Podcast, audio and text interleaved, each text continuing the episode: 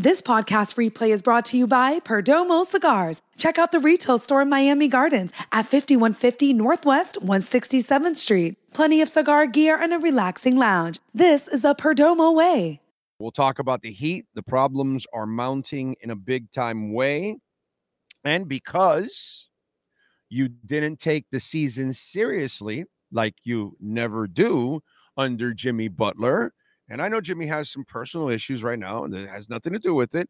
I'm just saying, prior to this, your lackadaisical ways have created the environment you're in. And so now, when you have this kind of adversity and you're sitting there at the eighth spot, it gets worse because you didn't take care of business. Unlike the Panthers, who actually are true professionals, they take the game seriously there is no, you know, uh, game management bullshit. There's none of this crap. And they play a much more physical game than the NBA ever will. Okay. The NBA needs to play a 200 game season to equal what hockey does in 82. All right. And there is no load management in hockey. So the heat problems are mounting big time.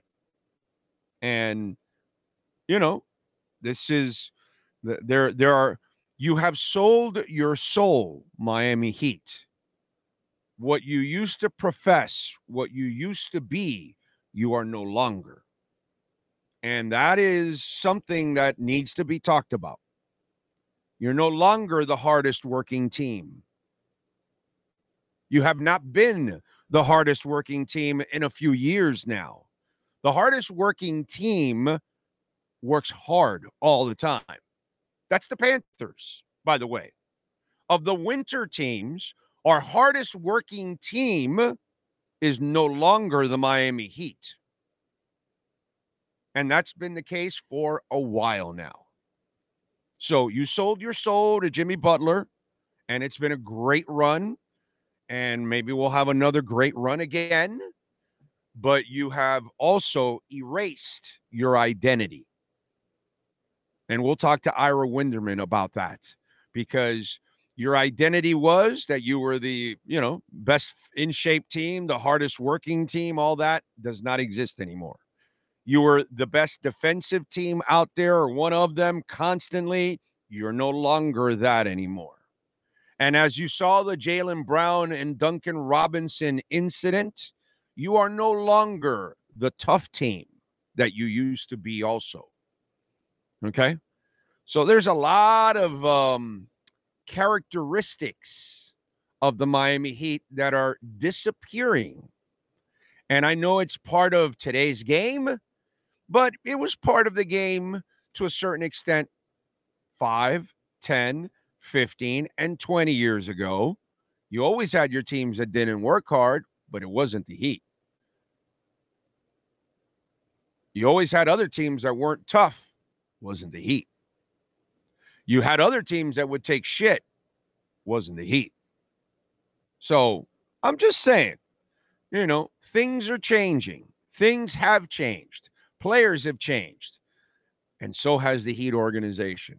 It no longer mirrors that organization that, that, that Riley developed and that Spo picked up for several years now, lately, it has changed because of the soul searching that you've been doing. And I don't know who, you know, we got to blame it on Riley, right? I mean, because we have to credit Riley for all the success. We're going to have to blame Riley for any of the shortcomings, correct? We have to be fair here. So you sold your soul to certain players that can't play defense, which is not the Heat way. You sold your soul to have a superstar that isn't working harder than everybody else. I'm not used to that. I'm used to Dwyane Wade falling, you know, seven times, getting up eight. I'm used to Alonzo Mourning with the scowl and those elbows and never say die attitude. That is what I grew up watching. And while the Jimmy Butler personal issue is tragic, it is horrible that he has to go through it. And our prayers are for him and his family. It sucks that to watch Terry go through, His injury, the good thing is it's not as serious. Uh, the Jay Rich dislocation, just this is all bad luck. Okay. It's all bad luck. But setting aside the bad luck, where you're at, you're 28 and 25. Why are you 28 and 25? Because you didn't give a shit about the regular season. And so now you have no room for error. And so when things happen, and shit will happen, as you've watched, I'm sorry, uh, Sean, did Barkov not go? Did he just not go through like a month or two without scoring a damn goal or something like that? Did the Panthers lose all the time? No, no, they, they kept winning, right?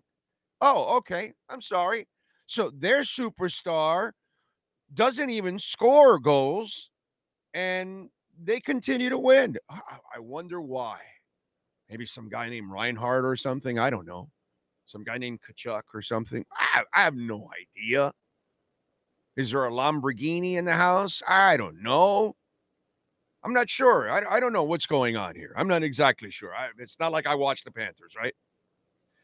I mean, you know, it's like you watch the Panthers and you watch the Heat, and you're like, the Panthers took from the Heat what the Heat used to do, and now they're blueprinting it, and now they're doing it now every year, and the Heat is going backwards. They're no longer that team that you know we we idolized and respected because of the way you know the Shula teams. It's kind of there. There's certain coaches, Larrañaga. You know, there's certain coaches, Riley. There's certain coaches that you you, you knew what you were getting and you knew what the player they make a mistake or two of course because everybody's human but more often than not your team was going to make less mistakes your team was going to outwork the other one your team was going to be more physical than the other one your team wasn't going to take shit from other people it's not the heat anymore